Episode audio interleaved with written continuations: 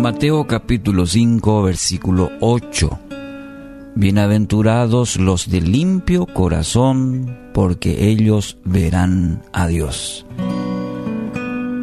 Bueno, el sexto capítulo, por decirlo de alguna manera, de esta serie titulado Los Felices. Bienaventurados los de limpio corazón, ellos verán a Dios. Bueno, el corazón muchas veces se le asocia más con el sentimiento, con las emociones. En el significado bíblico, la palabra corazón se usa como el centro de la vida emocional, espiritual y mental. Tiene esta connotación o describe lo más íntimo, profundo del ser. Es por eso que encontramos en otros pasajes la importancia de un corazón limpio.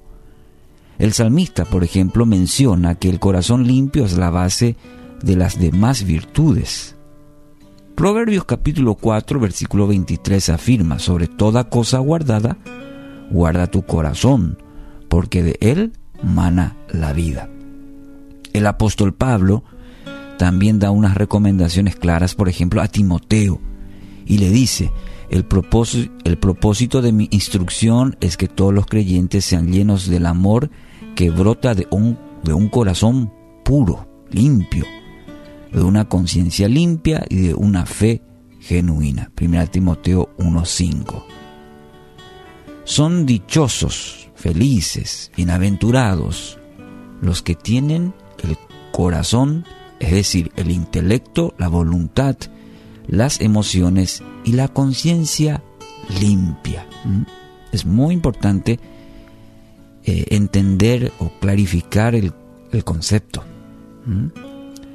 Entonces ya tenemos claro lo que la palabra se refiere al corazón, no solamente las emociones, porque nosotros cuando decimos corazón parece que pensamos nete y exclusivamente a las emociones, pero es mucho más en el contexto bíblico. Incluye el intelecto, incluye la voluntad, incluye las emociones y la conciencia. Y Jesús dice: son dichosos aquellos que tienen el corazón limpio. Y para el adjetivo limpio, en el original, significa libre de mezclas impuras, sin tacha, libre de deseos corrompidos, de culpa. No podemos acercarnos a Dios con un corazón dividido. No podemos conocer realmente a Dios si no quitamos de nuestras vidas las impurezas. Esto es un principio, fíjese, muy interesante e importante que lo aprendió muy bien el rey David. En su oración del Salmo 139, examíname, oh Dios, y conoce mi corazón. No solamente, repito, las emociones, sino todo mi ser. Pruébame y conoce los pensamientos que me inquietan. Señálame cualquier cosa en mí que te ofenda y guíame por el camino de la vida eterna. Esta es una oración maravillosa de un corazón dispuesto, que entiende y que quiere vivir limpiamente delante de él. Fíjese que aunque David cometió muchos errores en su vida, y se lo dice un hombre conforme al corazón de Dios, pero uno dice: pero tantos pecados, tantos errores. Tuvo la valentía de pedir a Dios que calibrara su corazón. Tuvo ese coraje, esa determinación David de decirle a Dios: calibrana un poco mi corazón, Dios. Quizá el corazón es engañoso. ¿Quién lo va a conocer? Pues tú lo creaste, tú lo hiciste. Entonces eres el mejor, aquel que puede calibrar mi corazón. Y esto le permitió a él ser considerado un hombre conforme justamente al corazón de Dios. Calibró su corazón al corazón de Dios, podríamos decir. ¿Y qué tal nosotros? ¿Y qué tal usted?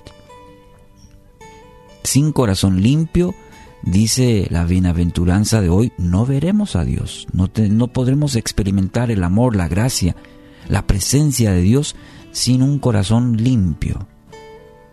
Por eso es necesario hacer esta oración. Crea en mí, oh Dios, un corazón limpio, y renueva un espíritu fiel dentro de mí. ¿Qué le parece? Si brota de nuestro corazón esta oración esta mañana, olvidando todo lo demás, quizás inclusive está camino al trabajo, olvide eso y haga conmigo esta oración. Señor, crea en mí un corazón limpio, y renueva un espíritu fiel dentro de mí. Hoy lo necesito. Entiendo que son dichosos, bienaventurados, felices aquellos que se acercan con un corazón limpio, sin división, a ti, puro. La promesa dice que vamos a experimentarte a ti. Por eso hoy te pido, crea en mí un corazón limpio, ese corazón que tú anhelas, y renueva un espíritu fiel dentro de mí. Hoy quiero animarla, acérquese humildemente a Dios y permita que su Espíritu Santo haga su obra buena y perfecta en su vida. En el nombre de Jesús.